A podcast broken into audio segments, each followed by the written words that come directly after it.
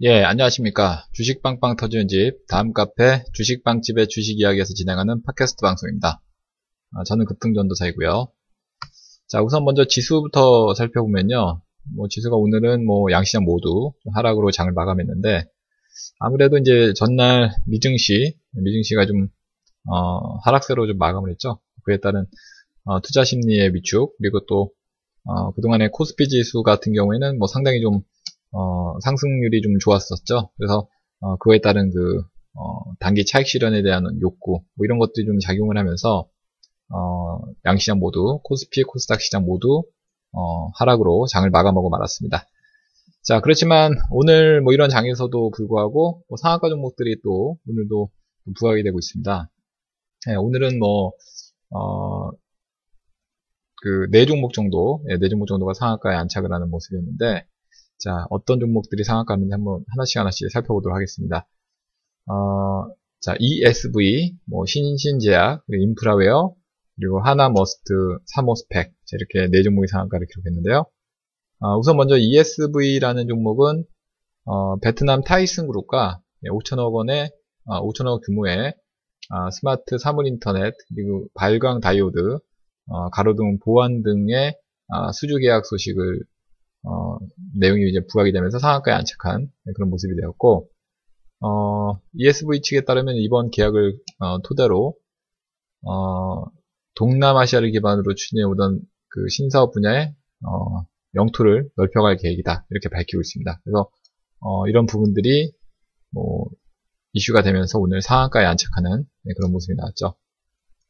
자, 그리고 이제 그, 신신제약 같은 경우에, 어, 오늘 또 상한가에 안착을 했는데, 그, 정책 테마주로서 이렇게 이슈로 부각이 됐습니다.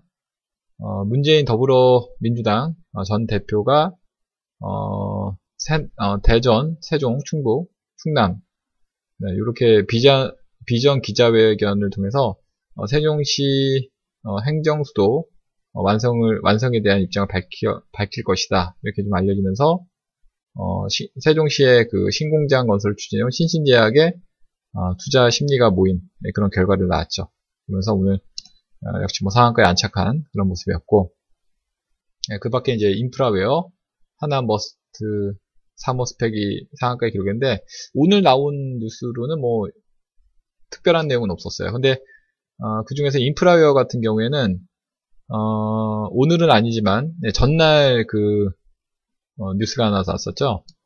어, 폴라리스 오피스, 일본 오피스, 오피스 어, 소프트웨어 시장에 진출한다.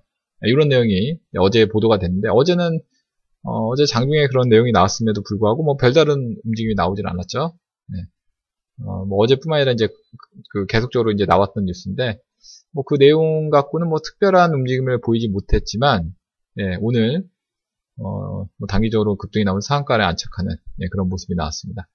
자, 아무튼간에 뭐 최근 들어서 이렇게 뭐 지수가 아, 또 종목들이 뭐 하락을 보임에 따라서 그에 따른 어떤 어, 기술적 반등을 시도하는 듯한 이런 느낌으로 움직이는 종목들이 어, 최근 좀 많이 좀 어, 부각이 좀 되고 있는 것 같습니다. 그래서 어, 여러분들이 어, 매매를 하실 때 어, 이런 어떤 그 기술적인 흐름을 좀 노리신다면은, 어, 뭐 많이 그 하락을 좀 깊게 보였던 그런 종목들 중에 뭐 지지점이 좀 확보가 된, 네.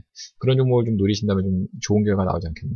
뭐 이를테면 인프라웨어 같은 경우에도 최근에 뭐 하락이 좀 진행이 된 이후에, 어, 뭐 거의 뭐 한 달여간을 옆으로 횡보하면서 그 하방 경기 보이죠? 네, 하방 경기가 보이면서 네, 점점 이제 우상향으로 살짝 돌아가면서 오늘은 이제 상한가까지 기록하는데, 뭐 이런 식으로 이제 그 바닥을 좀 다져가는 듯한 이런 느낌이 있는, 예, 그동안 주가가 좀 단기적으로 빠진 상태에서 어, 어느 정도 저점을 좀 확인시켜준 예, 그런 패턴의 종목들이 예, 급등하는 예, 그런 경우가 좀 많이 좀 부각이 되는 것 같습니다. 자, 그리고 뭐 그 뭐 신신제약 같은 경우처럼 이제 정 뭐 정책과 관련된 이런 이슈, 그러니까 대선 주자들의 어떤 정책과 관련된 이슈들 이런 거에 따라서 움직이는 부분들이 많거든요. 오늘 뭐 상한가는 아니지만 뭐 이를테면은 뭐 어, 미래나우텍이라든지 뭐 삼위각기 이런 종목들은 어떻게 보면은 어, 대선 주자들의 정책적인 부분들이 이슈가 좀 도, 그, 나오면서 부각이 됐죠. 뭐, 그 밖에 뭐, 메디프론도 마찬가지. 이런 식으로, 어, 어떤 그 정책적인 그런 이슈에 따라서 종목들이 요즘에 움직이고 있으니까, 그런 종목들을 좀 잘 노려보시면 좋을 것 같습니다. 자, 오늘 준비한 방송 여기까지고요. 이 내용들은 저희 카페로 오시면 또 확인하실 수 있으니까 많이들 찾아와 주시면 감사하겠습니다. 자, 저희 카페는 다음에서 주식 빵집을 검색하시면 쉽게 찾아오실 수 있고요. 자, 그럼 저는 다음 카페 주식 빵집의 주식 이야기에서 계속 뵙도록 하겠고요. 저는 이만 마무리하도록 하겠습니다. 감사합니다.